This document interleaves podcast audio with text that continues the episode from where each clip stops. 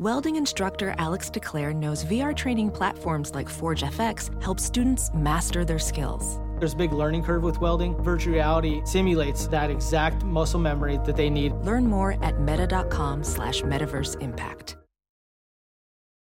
As you write your life story, you're far from finished. Are you looking to close the book on your job? Maybe turn a page in your career?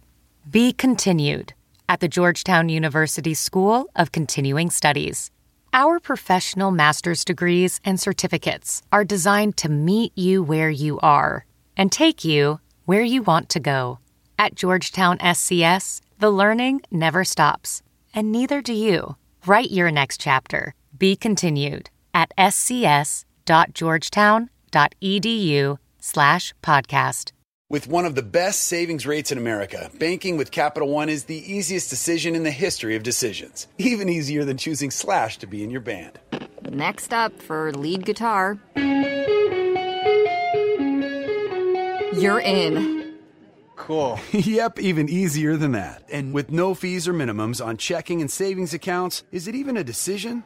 That's banking reimagined. What's in your wallet? Terms apply. See CapitalOne.com slash bank for details. Capital One and a member FDIC. What happened to music that meant something? The Who at the Kingdom or Kiss at the Coliseum. Where is the Misty Mountain Hop? Where is the is the smoke on the water? Where is the Iron Man of today? Hey,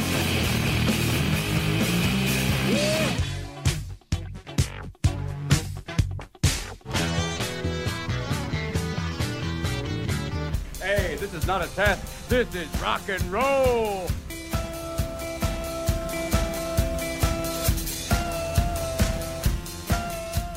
He killed a man in Reno just to watch him die, and now the man in black gets a classic album dissection. I'm Greg Kot from the Chicago Tribune. And I'm Jim DeRogatis from WBEZ and Columbia College. This week, we celebrate the 45th anniversary of Johnny Cash's live recording at Folsom Prison. And later, Dixie chick Natalie Maines goes solo.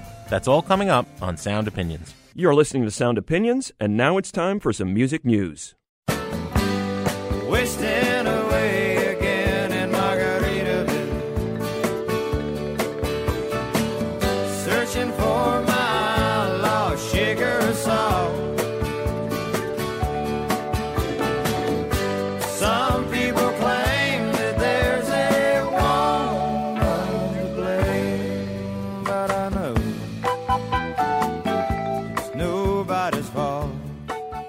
Greg, that song by Jimmy Buffett was a top 10 hit when it came out. It was his highest charting single.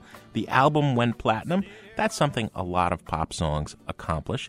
But a recent article in Bloomberg Business Week argued that Margaritaville is the most lucrative single pop song of all time.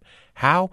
They're counting the ancillary products. There are 27 bar and restaurants across the country. The latest just opened a $35 million complex in New Jersey with two restaurants, multiple bars, and a beach themed casino. Business Week argues that you have to go to a brand like Star Wars, Winnie the Pooh, or Transformers to find anybody making more money off of a single piece of pop product. Jimmy Buffett doesn't make a distinction between Jimmy Buffett and Margaritaville. It's margaritaville.com is his website. Everything about the restaurants is advertised there as well as his music. And at these restaurants you can buy all sorts of stuff. Do you know there's a Margaritaville blender for a mere $349.99?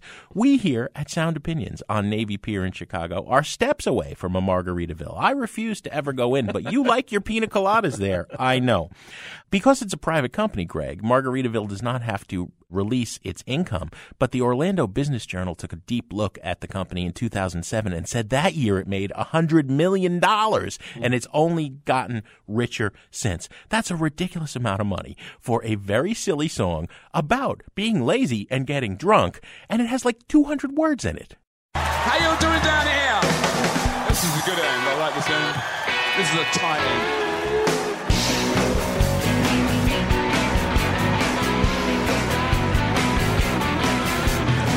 Yeah, I'm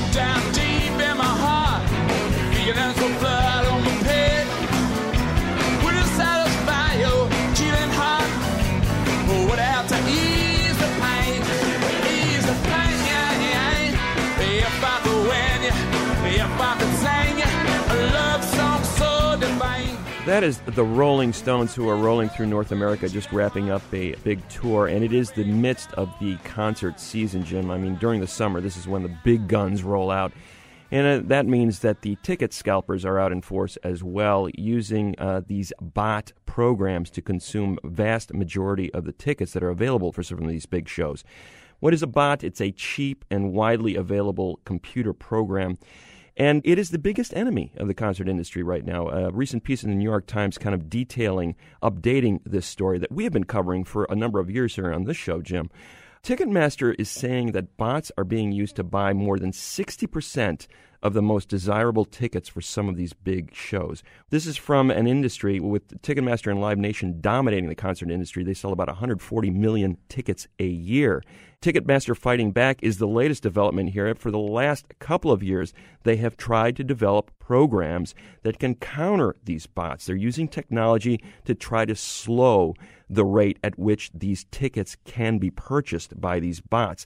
But they say they're losing the battle, basically. Every time they come up with a new piece of technology to slow down the bots, they invent a new technology on the other side to speed it up. A lot of these ticketing bots are often, you know, very inexpensive uh, and programmed in countries beyond the easy reach of U.S. law enforcement. So basically, Ticketmaster is saying we're losing the battle right now. A Ticketmaster spokesman says we're not trying to stop anybody from buying tickets. We're just trying to make sure that a fan can buy the tickets. And right now, the fans are losing out. Well, Greg, there's no doubting that uh, the secondary ticket seller, as you call them, scalper would be Mm-hmm. a less polite term, is the biggest scourge in the concert industry. Increasingly, bands are finding a number two enemy, though. The British indie rock band Alt J is using a new app that provides concert goers with video footage from the board of the concert so that they won't use their cell phones or other devices to record the concert. The Yeah Yeah Yeahs are putting signs up at every gig asking people not to use their cell phones to record. Uh, we've seen Savages from the UK do the same thing. I would agree with these bands, Greg. I think in the Sound Opinions concert going etiquette book, rule number one is don't hold up your recording device throughout the entire concert. It's going to distract other people.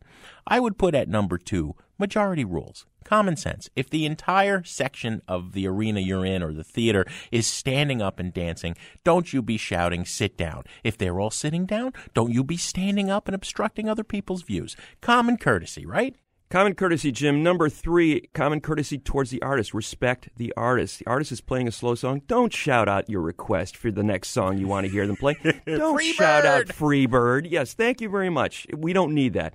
And don't throw things on stage. The, you can wait till after the show to have them sign your T-shirt or your album, whatever it is, your cap. And number four, Jim, I speak from personal experience now. No punching your fellow fans, okay? I'm at an Alice in Chain show. I may not be a fan, but don't punch the critic either. What do you think should go into the concert goers etiquette rule book? Give us a call with your thoughts. 888 859 1800. Hello, I'm Johnny Cash.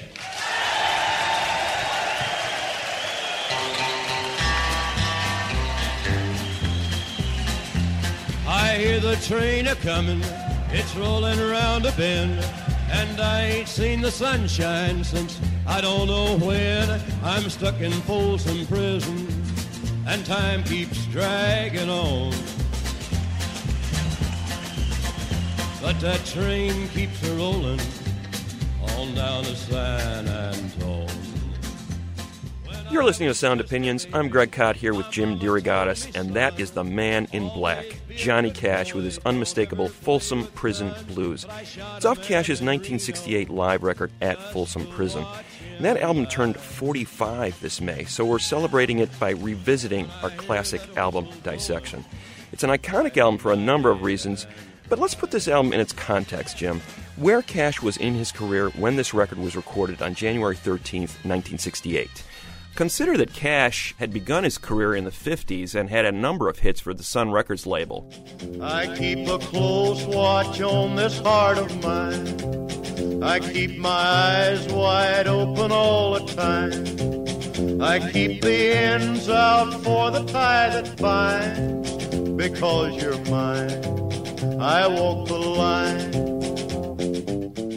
But by the time he made this record in 68, he was 15 years into his career, basically. And he was considered by his label somewhat of a has been, somewhat washed up. He'd still had a bunch of hits, but he wasn't looking so good. He had a huge Yeah. drug problem. Yeah, to say the Uh, least. His marriage was, was breaking up. He hadn't had a hit for quite a while. He'd made a number of really kind of crazy records. I mean, just questionable taste being exhibited. Uh, one of his most recent albums at the time was called Everybody Loves a Nut. Yeah. Can you imagine Johnny Cash coming out with a record titled that at this point in his career? There was a hermit named Fred who kept a dead horse in his cave. And everyone said to Fred, Fred, how come you keep a dead horse in your cave? And he said, Well,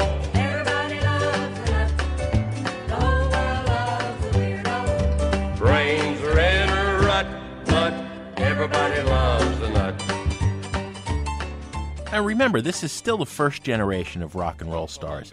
You know, now we take it as for granted that the Rolling Stones will continue when they're 70, Right. right? But, you know, nobody, none of his peers, not Chuck Berry and not Jerry Lee Lewis, nobody was really sustaining a career into a second decade at that point. It, was not a given. That's a great point. And Cash was considered a has been by a lot of people. They thought, okay, his run is over. But things turned around for him at Columbia when his producer, since the 50s, Don Law, retired and a new guy came into the game. Uh, a guy by the name of Bob Johnson, who was about 35 years old at the time. Johnson, you may remember, was the guy who was involved in all those key Dylan albums from the mid 60s onward. Uh, Highway 61 Revisited, John Wesley Harding, Blonde on Blonde. He'd recorded some music with Simon and Garfunkel. He was a New York hipster, and he understood what uh, artists wanted. He was he was uh, one of those iconoclasts who said, you know, the label doesn't know nothing. I listen to the artists. I let the artists do what they want. I'll roll the tape. Johnny Cash had wanted to make a live album at a prison for at least a decade. And Johnny Cash had performed at prisons. That's one thing people may not realize, but he'd been playing in prisons since 1957. And since about the early 60s, he'd been begging his label, saying, I want to do an album here. I know how these audiences react. It's going to be great. And the labels are going, you crazy. Um, getting back to that Folsom Prison album, you had a, a lot of trouble persuading somebody to do it. They didn't uh, think it would go. Is that the reason? You'd have to hear the reaction or response or enthusiasm from the prison audience to really believe it. Uh, maybe it was captured on the album, maybe it wasn't. But the first time I played a prison, I, I said this is the only place to record an album live because I never heard uh, a reaction to the songs like the prisoners gave. Now, Cash himself has an interesting history here as well. He had been in jail a couple of times, not for any long stays, but he did have a bit of a record. And this sort of ties in with the earlier point about the fact that he was having an issue with drugs and was acting kind of crazy, and the label was wondering, what do we have here? So in 61, he spent four hours in jail on drunkenness and disorderly conduct charges in Nashville. And then in 65, he was busted for uh, crossing over into Mexico, buying about a thousand pills, Yeah. trying to cross back into El Paso. He got arrested by the by the border police and, and stuck in jail. And he ended up paying a fine and being handcuffed. That picture was shown on newspapers around the country and was kind of an indication of the dissolution of Johnny Cash. You know, a great career was coming to the end. Here was this guy being busted for buying drugs in Mexico. My bills are all due, and the babies need shoes, but I'm busted. Cotton is down to a quarter a pound, and I'm busted. I got a cow that went dry, and a hen that won't lay. A big stack of bills that get bigger each day. The county will haul my belongings away. And I don't think it's exaggerated that June Carter Cash, you know, saved him. June Carter came into his life and sort of set him on the straight and narrow path, as it were. And the start of that, Jim, was really, I think, this concert. I think this is the Mhm. this is the moment where the second phase of Johnny Cash's career really got rolling. And within a year, he was a superstar again. From the home of the world-renowned Grand Ole Opry in Nashville, Tennessee, the Kraft Music Hall presents the second annual Country Music Awards. The next award is for the Country Music Album of the Year. This award is to the artist, but there will also be a plaque later for the producer. The albums nominated are Best of Merle Haggard, performer Merle Haggard. By the time I get to Phoenix, performer Glen Campbell. Divorce, performer Tammy Wynette. Gentle on my mind, performer Glen Campbell. And Johnny Cash at Folsom Prison, performer Johnny Cash. The album of the year, Johnny Cash at Folsom Prison. I think the Johnny Cash that we know today as this great American icon, one of the great performers in American music from the last half century, that reputation really started to be forged and solidified when he made this record. Well, Greg, you know, we're making the case that this is one of the greatest live albums of all time, and one of the things is where it was recorded. I think you need to know a few things about Folsom Prison. You know, this place was built in the late 1870s on the site of a mining camp. It was imposing. It looked like a medieval fortress. It was a scary place. People spent their time in four by eight cells with six inch thick metal doors that are still there to this day. Mm-hmm. They made an improvement sometime in the 50s. They drilled some holes in the door, air holes, okay? Mm-hmm. This is where the state of California hung all of the people who were convicted of capital crimes until they moved over to San Quentin with the gas chamber, which happened to be the next place Johnny Cash played. See through the prison bars, Joe Bean. See where the gallows stand. Just 20 short years from the day you were born, you die by the hangman's hand. Yes, they're hanging Joe Bean this morning for a shooting that he never did. He killed 20 men. By the time he was 10, he was an unruly kid. Yes, they're hanging Joe Bean for the one shooting that Joe Bean never did. It was a scary place. There was a stone quarry. Uh, half the prisoners worked all day breaking rocks, literally. The other half worked in the metal shop. To this day, every license plate in the state of California is made at Folsom Prison. I did a lot of reporting early in my career when I was an investigative reporter on a jail in Hudson County, New Jersey that was similar. When Cash played there, the population was like 7,500. It's a prison built to hold 3,500, and that's how many it holds today. It's overcrowded. It's tense it smell there's a smell in prison that I don't think is like anything else in the world that I've ever smelled. It's part fear and sweat and excitement and danger. The guards hate being there, the prisoners hate being there. Anybody who visits once is loath to go back. Hmm. And here Cash is coming to play for these. He's going into you know probably the only person in history who's willingly walked into prison. Where it's dark as a dungeon, damp as the dew. Danger is double, pleasures are few. Where the rain never falls, the sun never shines. It's dark as a dungeon, way down in the mine. It's a hostile environment. If the prisoners are kind to him, then the guards are going to hate him. If the guards like him, then the prisoners are going to hate him. And into this abyss walks mm-hmm. Johnny Cash. So how does Johnny Cash win over these people? He walks out on stage and of course he's dressed in black. Right off the bat he's saying, "I'm with you guys." Mm-hmm. I, I think more though, there's an attitude. There's a like he's not afraid to be there. He's happy to be there and he wants to prove himself to the prisoners. He's not taking it for granted. I'm your entertainment for the evening. You should like me. He comes out, he says who he is. Hello, I'm Johnny Cash. He's not afraid to give his name. And then he plays a song that he wrote about this place that nobody loves, everyone hates, and no one wants to be there. And not only does he sing about it, he confesses a crime. Everybody else in that prison is innocent. They didn't do it. They didn't do it. They didn't do it. He did. I shot a man in Reno just to watch him die. When I was just a baby, my mama told me, son, always be a good boy, don't ever play with guns. But I shot a man in Reno just to watch him die. When I hear that whistle blowing, I hang my head and cry.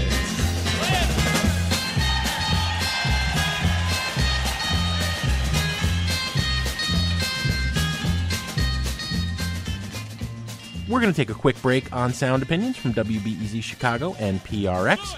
But when we come back, more of our dissection of Johnny Cash's At Folsom Prison and some of our favorite tracks. Then, later in the show, Greg and I review new records from The National and the Dixie Chicks lead vocalist, Natalie Maines. They're probably drinking coffee and smoking big cigars. Well, I know I had it coming. I know I can't be free. Those people keep a moving, and that's what tortures me.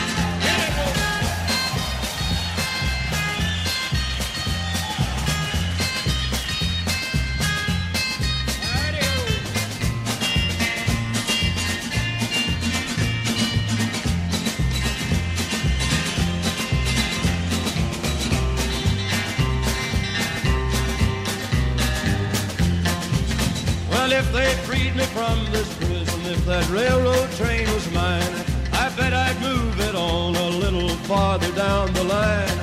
Far from Folsom Prison, that's where I want to stay. And I'd let that lonesome whistle.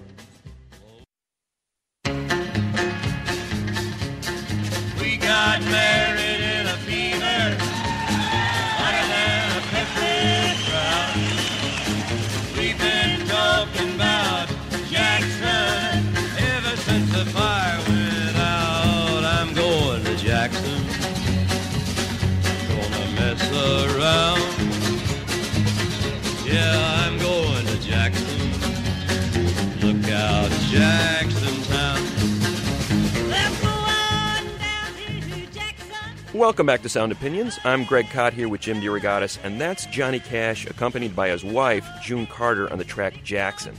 It's from Cash's live album, At Folsom Prison, which turned 45 this May. Every once in a while in Sound Opinions, we like to revisit albums that have stood the test of time. At Folsom Prison definitely qualifies. That collaboration with June, I think, is a good reminder of why. Cash wasn't doing it alone.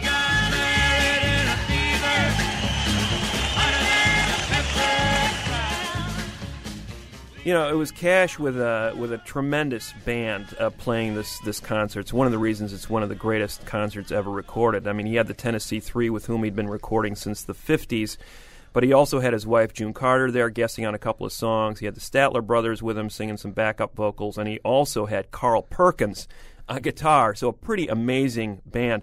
But really, what it was all about was Cash, that man in black, up there at the foot of the stage. The audience literally within a couple of feet of him with his guitar. They could have done anything to him, but what they ultimately responded to was a guy who had this confidence, uh, this presence to basically own that place for, for those two hours, and and did a tremendous job of it. The judge said, Son, what is your alibi? If you were somewhere else, then you won't have to die. I spoke not a word, though it meant my life. I'd been in the arms of my best friend's wife. Did I hear somebody applaud? People may think, well, half the songs in this show were about people in prison, uh, you know, spoken from the perspective of a convict. And you may think, well, oh, he, he, was obviously pandering to this crowd. Well, no, no, not at all. First of all, as I mentioned earlier, he'd been playing in prisons for 10 years now. And on his first album in the 50s, released for Sun Records, three of the songs were sung from the perspective of a con. He was writing about people in prison even at that early stage. And it was a very important part of his, his interest in American song. On this old rock pile with the ball and chain. They call me by a number, not a name, Lord, Lord. Gotta do my time. I gotta do my time with an aching heart. Won't that gal of mine? You can hear my hammer. Johnny Cash came from a very tough, poor, blue collar, working class background where he recognized that the difference between him and the guy behind bars was not that much. And he had an incredible empathy for that audience, understanding what it was to be there in that kind of a position where it could have easily been him. And I think the audience implicitly understood that about him when he came out there and uh, commanded that stage. Jim, you and I are going to play some songs now from this particular concert. Give an example of flair for what was going on there. And the one I want to play is 25 Minutes to Go, which was one of the centerpieces of that show, as far as I'm concerned. Yeah. It was written by Shel Silverstein, and, and he's probably best known, uh, Silverstein is, at least for Cash fans, as the guy who wrote A Boy Named Sue, which was a big part of that San Quentin album that Cash recorded a year later. Well, he must have thought that it was quite a joke, and it got a lot of laughs from a lots of folks. Seems I had to fight my whole life through. Some gal would giggle and I'd get red, and some guy'd laugh and I'd bust his head. I'll tell you, life ain't easy for a boy named Sue. But I think the key song that Silverstein, I think a better song actually, is 25 Minutes to Go. And what it is is basically written from, again, from the perspective of a prisoner on death row, his last 25 minutes on earth. And listen to how the audience responds to certain key lines in this song. 25 Minutes to Go from Johnny Cash on Sound Opinions. minutes to go. Well, they gave me some beans for my last meal with 23 minutes to go. But nobody asked me how I feel. I got 22 minutes to go. Well, I sent for the governor and the whole darn bunch with 21 minutes to go. And I called up the mayor, but he's out to lunch. I got 20 more minutes to go. Then the sheriff said, Boy, I'm gonna watch you die with 19 minutes to go. So I laughed in his face and I spit in his eye with 18 minutes to go. Now here comes a preacher for to save my soul with 13 minutes to go. And he's talking about burning, but I'm so cold. 12 more minutes to go. Well, they're testing the trap and it chills my spine. 11 more minutes to go. And the trap and the rope, all they work just fine. 10 more minutes to go. Well, I'm waiting for the pardon that'll set me free. With nine more minutes to go. But this ain't the movies, so forget about me. Eight more minutes to go. With my feet on the trap and my head in the noose. Five more minutes to go. Won't somebody come and cut me loose? Seven more minutes to go. I can see the mountains, I can see the sky with three more minutes to go. And it's too darn pretty for a man to want to die. Two more minutes to go. I can see the buzzards, I can hear the crows. One more minute to go.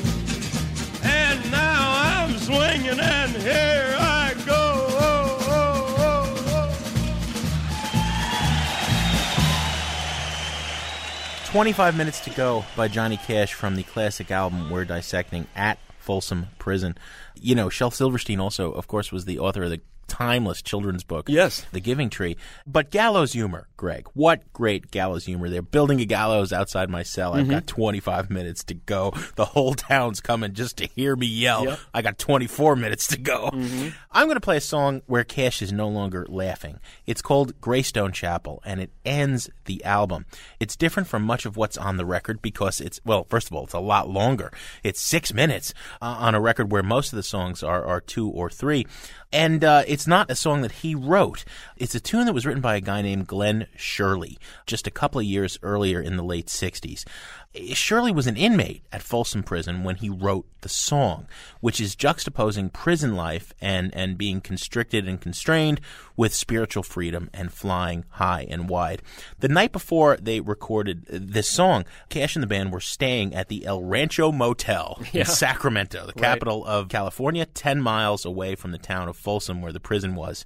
And one of Cash's closest friends, the Reverend Gressett, came up to Cash and he asked a favor. And we have exactly what he said. He said, Johnny, I want you to hear a song written by Glen Sherley, an inmate in Folsom, serving five to life for armed robbery. You've been so busy that I haven't had a chance to tell you about it, but I thought you could mention tomorrow maybe that you, you've heard the tape and it would please that old boy.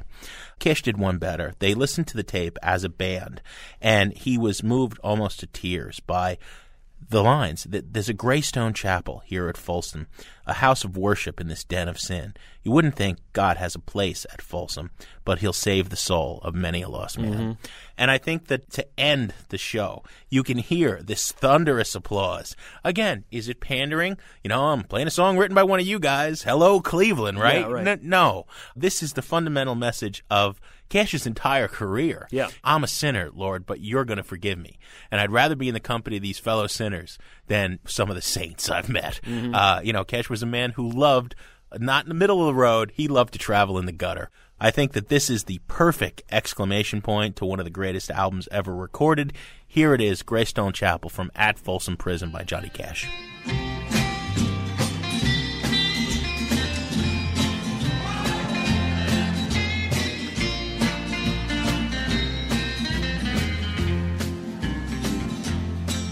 Inside the walls of prison, my body may be, but my Lord has set my soul free.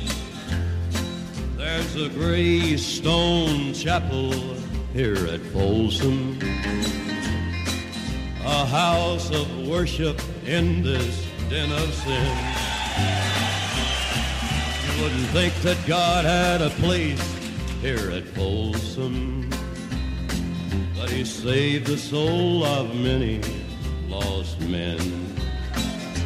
Now this gray stone chapel here at Folsom stands a hundred years old made of granite rock.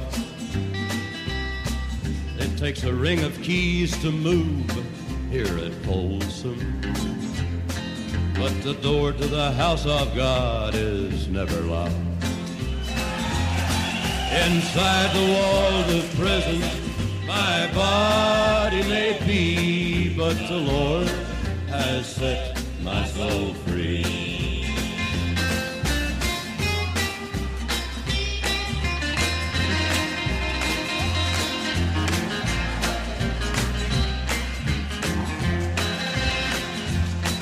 There are men here that don't ever worship.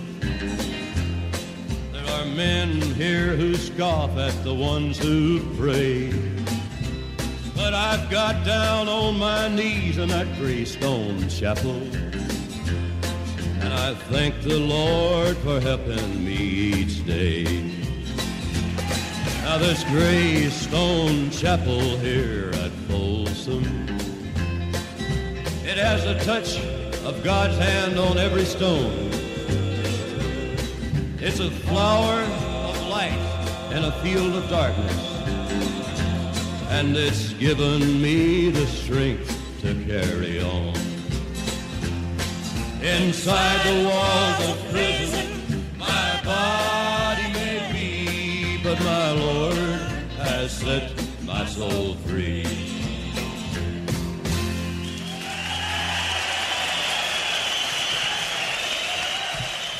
Greystone Chapel by Johnny Cash from At Folsom Prison. Greg, that album is 45 years old this month, but it hasn't aged a day. And one of the surest signs of that is the number of covers of these songs. Everybody from Diamanda Galas to the Reverend Horton Heat, from Pine Valley Cosmonauts to the band playing under us, Uncle Tupelo has covered Cash from this album. If you want to sound off on Johnny Cash or let us know what live album you think stands the test of time, give us a call at 888 859 1800. We'll be back after a short break on Sound Opinions from WBEZ Chicago and PRX with reviews of the new albums from The National and another country rebel, Natalie Maines. Early one morning, I was making the rounds. I took a shot of cocaine and I shot my woman down. I went straight home and I went to bed. I start to loving 44 beneath my head. Early next morning, I grabbed that gun. I took a shot of cocaine and away I run. Had a good run, but I run too slow. They overtook me down in Juarez, Mexico. A hot joy, just a taking the pills. And walked the sheriff from Jericho Hills. He said, Willie your name is not Jack Brown. You're a dirty hack that shot your woman down. Yes, so yes, my name is Willie Lee. You got a warrant just to read it to me. I tried to go because she made me sore. I thought it was her daddy, but she had five more. I was arrested, I was dressed in black. They put me on a train. They took me back. graceless. A powder to erase?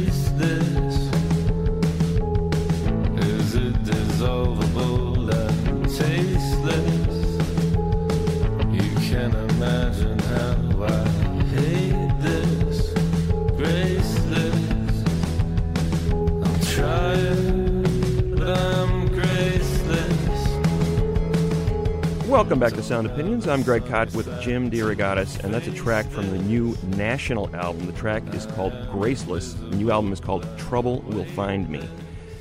The National band that's been around for quite a while, uh, formed in Cincinnati in 1999, five piece band, basically the same lineup since that day. Singer Matt Berninger and two sets of brothers in this band, Aaron and Bryce Dessner on guitars, and Scott and Brian Devendorf as the rhythm section. These guys formed their own label, Brassland, to release their first couple of albums, then moved to New York, Brooklyn, and began working with uh, renowned producer Peter Katis on their next few albums. Alligator in 2005 was their breakthrough. Uh, sold a couple hundred thousand copies, got the major exposure at uh, rock festivals around the world. And then they followed it up with Boxer in 2007, which cracked the Billboard Top 100, High Violet in 2010. Now their sixth album, Trouble Will Find Me. Guest appearances by Sharon Van Etten, Sufjan Stevens, St. Vincent. These guys are moving up in the world. They're also self producing their own stuff now. Here's a track from it Demons from Trouble Will Find Me by The National on Sound Opinions.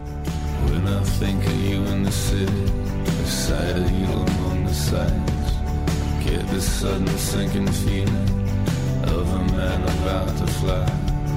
Never kept me up before, now I've been awake for days. I can't fight it anymore. I'm going through an awkward phase. I am secretly in love with everyone that I grew up with. Do my crying underwater. I can't get down any farther. All my drowning friends can see. Now there is no running from it. It's become the crux of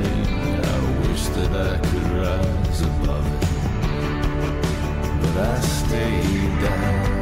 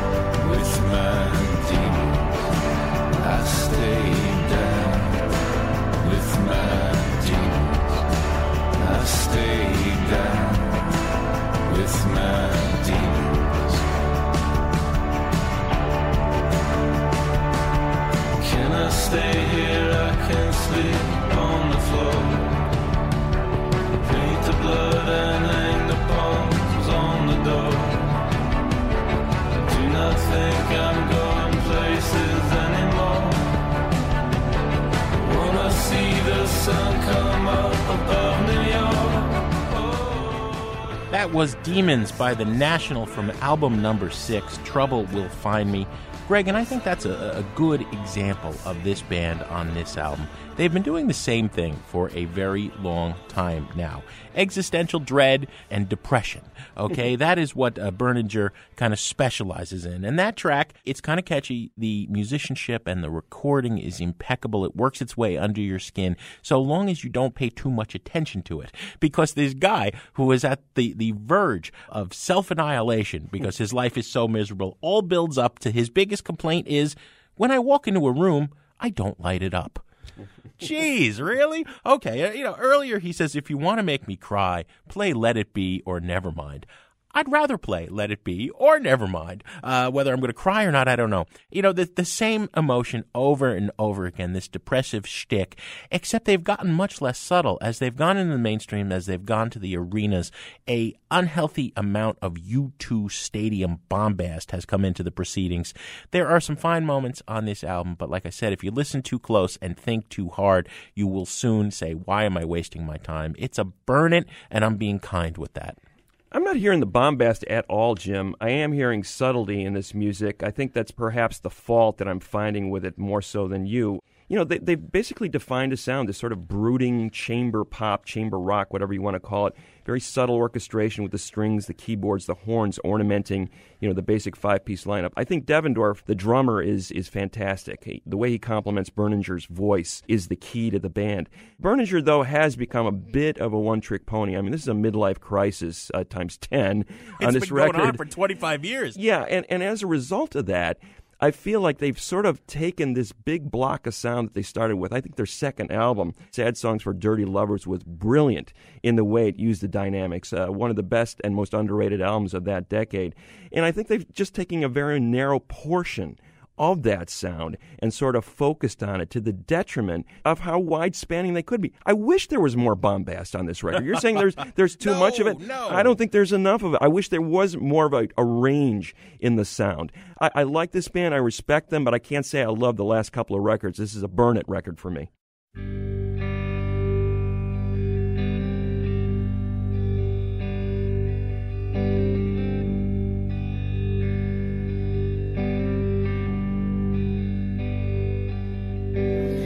Mother, do you think they'll drop the bomb?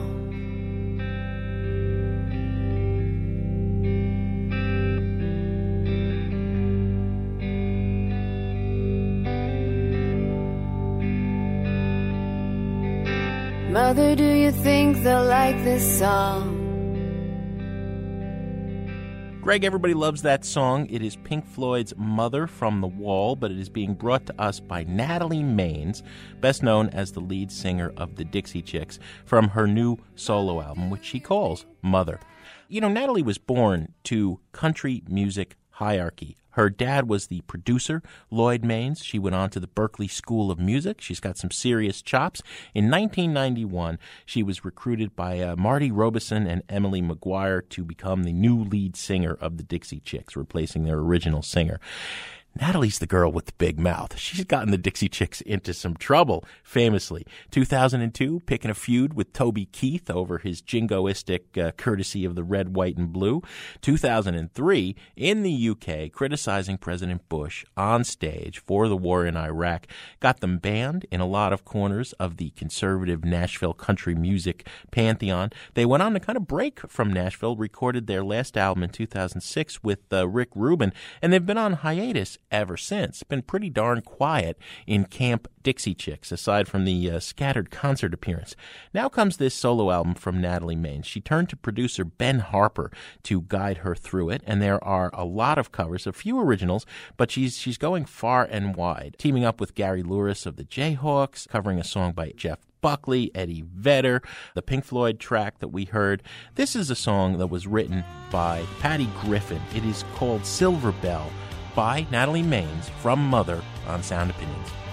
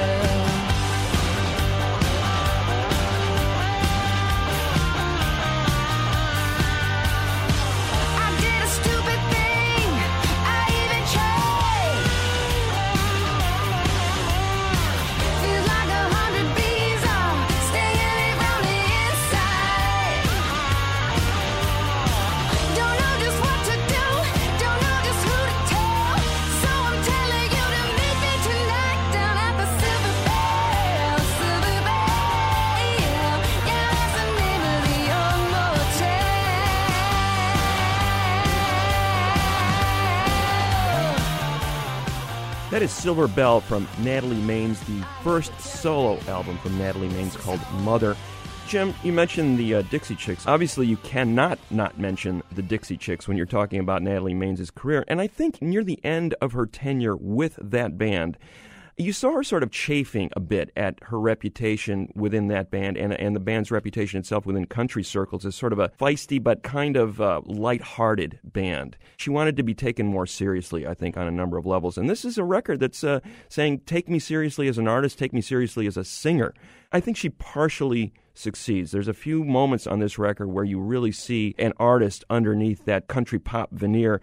You know, I think I think she does a great job with the title song, for example. But for the most part, you know, you alluded to the production. Ben Harper, I don't think does her a lot of favors here No. as the producer. It's a very slickly produced record, and there's a few moments where she's just frankly out of her range. She covers that Jeff Buckley song, "Lover, You Should Have Come Over," and I think she just slaughters it.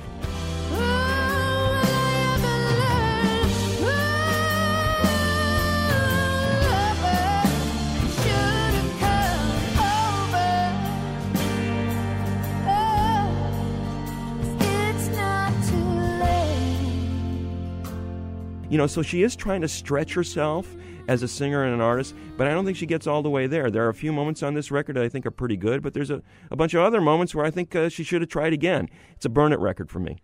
Yeah, I agree, Greg. I think of that classic uh, debut episode of the Mary Tyler Moore show, where Mary Tyler Moore meets Lou Grant for the first time, right? You know, and, and Ed Asner says to her as Lou Grant, you're spunky. And Mary kind of, you know, is proud. And then Ed says, I hate spunk, right? And, and, Natalie's the spunky one. I mm-hmm. wish there was more spunk here. She's got it in her. She was just afraid to let it show. You know, you don't go to Ben Harper for, for soul and dirt and gut and grits, despite him thinking he has all that. You, you go to like Jack White, all right? What could Jack White and Natalie Maines have done together? That would because it's not even the problem of the song choice. It's really that everything sounds too Nashville still. And by Nashville, I mean the industry, the attitude, the sound of the place, but also the TV show with Connie Britton. I, I like that show. It sounds like she could be singing these songs. It's too generically country pop. I wish Natalie had given us more. So it's a burn it record.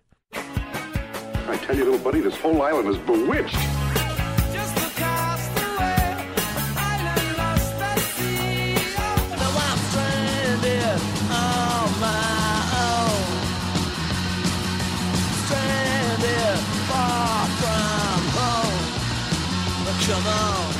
Remember, we were shipwrecked together.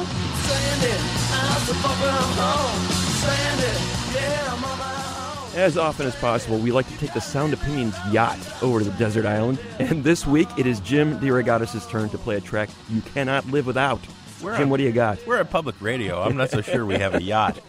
Greg, I'm feeling a little progressive rock today, and uh, partly it's because of uh, this is a gratuitous plug alert. A new book called "Yes Is the Answer" and other prog rock tales. I contributed a chapter, and so ELP has been on my mind because novelist Rick Moody writes about that band, and that is the silliest of all the progressive rock bands. Everything that could be done over the top, they did way over the top, and they were unabashed about it. But they could be very pop oriented in their more succinct moments. I'm going to play a song from their 1970 self titled debut called Lucky Man. Greg Lake, the bassist and vocalist, that baritone vocalist, wrote this song when he was 12 years old. And it really feels like that. It's a fantasy, uh, kind of Dungeons and Dragons, but I think it's set in the Napoleonic era.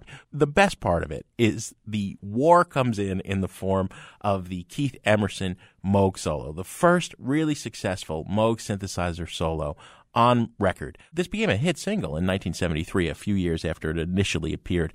It starts as this low droning D, this ominous sound, and then as the song ends, Emerson just goes insane, all right? He plays about 17 million notes in the space of 30 seconds. He jumps up two octaves using the glide device on the Moog. It's just so silly, but it's so brilliant. He's disavowed this solo in recent years. He doesn't play it live and he refuses, you know, he, he's very ashamed of it. But I think that, that that's the whole story of prog. Don't be ashamed for the feelings you had when you were a 12 or 13 year old boy. Let your freak flag fly. Don't be ashamed to be a geek. Here is Lucky Man by Emerson, Lake and Palmer on Sound Opinions. He had white horses and ladies by the score, all dressed in satin and waiting by the door.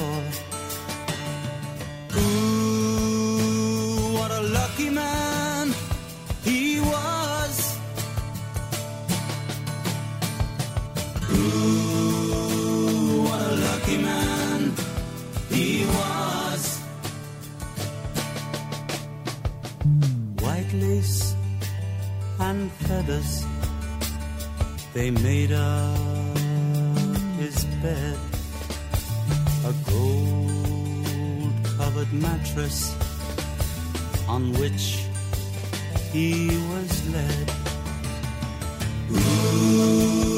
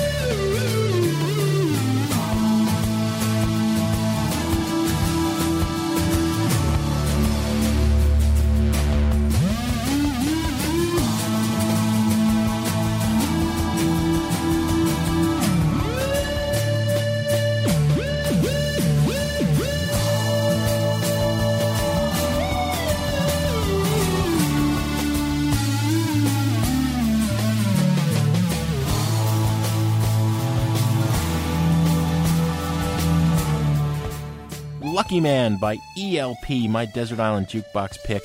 Greg, what do we have on the show next week? Next week, Jim, you and I are going to run down our favorite albums of the year so far.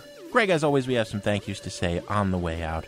Sound Opinions is produced by Jason Saldanha, Robin Linn, and Annie Minoff. Special thanks to Shauna Coyne, and our executive producer, our fearless leader, is Torey Southside Malatia. He's not the man in black, he's kind of the man in beige.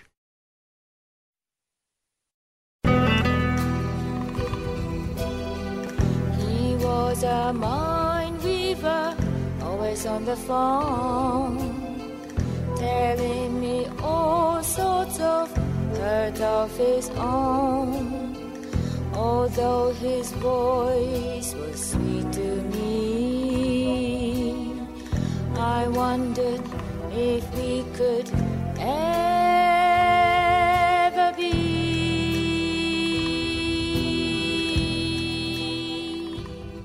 On Sound Opinions, everyone's a critic. So give us a call on our hotline, 888 859 1800. New messages. Hi, my name is John Steer from Minier, Illinois, and I think it's funny uh, that you talk about ratings being down for American Idol this year by 40%. And I uh, in large part due to the untalented Phillip Phillips winning last year. The guy had a vocal range of about seven notes. And what I am to you is not real. What I am to you, you do not need. What I am to you is not what you mean to me. You give me miles and miles and mountains, and I'll ask for the sea. And it really disgusted me, and I didn't watch this year because of that. Thank you very much. Hey, this is David from Nashville. I actually wanted to call and leave a comment on the comments, which had to do with uh, Nick Drake. I just want to say it was so inspiring hearing people talk like that about him. It uh, completely shows the absolute wonderful power of, of music and, and great music to inspire and uh, give people meaning in certain elements of their life. Goes to prove that great music is absolutely timeless. Uh, this is a guy who put out a few records that sold nothing. He died 30 or 40 years back, selling no copies of his records, and people are still completely moved to travel the world to go visit his, pay tribute to his life. Thanks very much. Bye bye. Please beware of them that stare, they only smile to see why time once you've seen what they've been to, and the earth just won't seem worth your night or your day. Oh yeah, what I say. Look around, you find the ground is not so far from where you are. Don't be too wise. For down below they never grow, they're always tired and charms are hired of their. Never.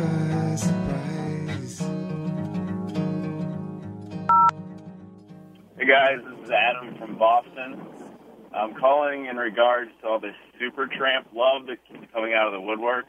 It was fascinating to me that during the Tame Impala interview, Kevin Parker mentioned Supertramp because, you know, he, he had the fearlessness to say, I'm going to say that this not hip at all band really influenced me. Because really, all the hip rock critics would never say they love Supertramp. I don't care about such stuff. I love Supertramp. I still don't like them. Maybe I'm the only one. I do agree they have some good melodies and chord changes, but it is complete cheese.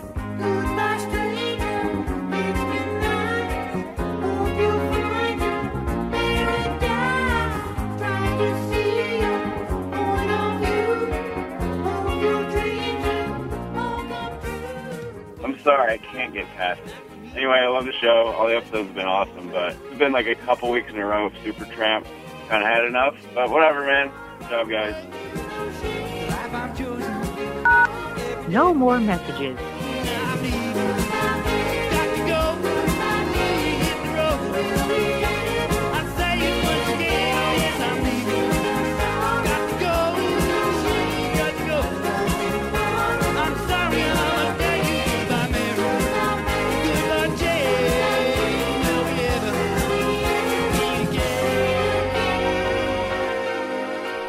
Share your opinions on Sound Opinions, call 888 859 1800.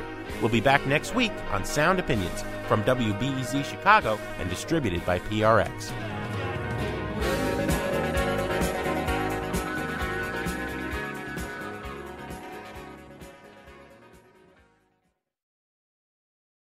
With one of the best savings rates in America, banking with Capital One is the easiest decision in the history of decisions. Even easier than choosing Slash to be in your band. Next up for lead guitar. You're in. Cool. yep, even easier than that. And with no fees or minimums on checking and savings accounts, is it even a decision? That's banking reimagined. What's in your wallet? Terms apply. See CapitalOne.com slash bank for details. Capital One and a member FDIC.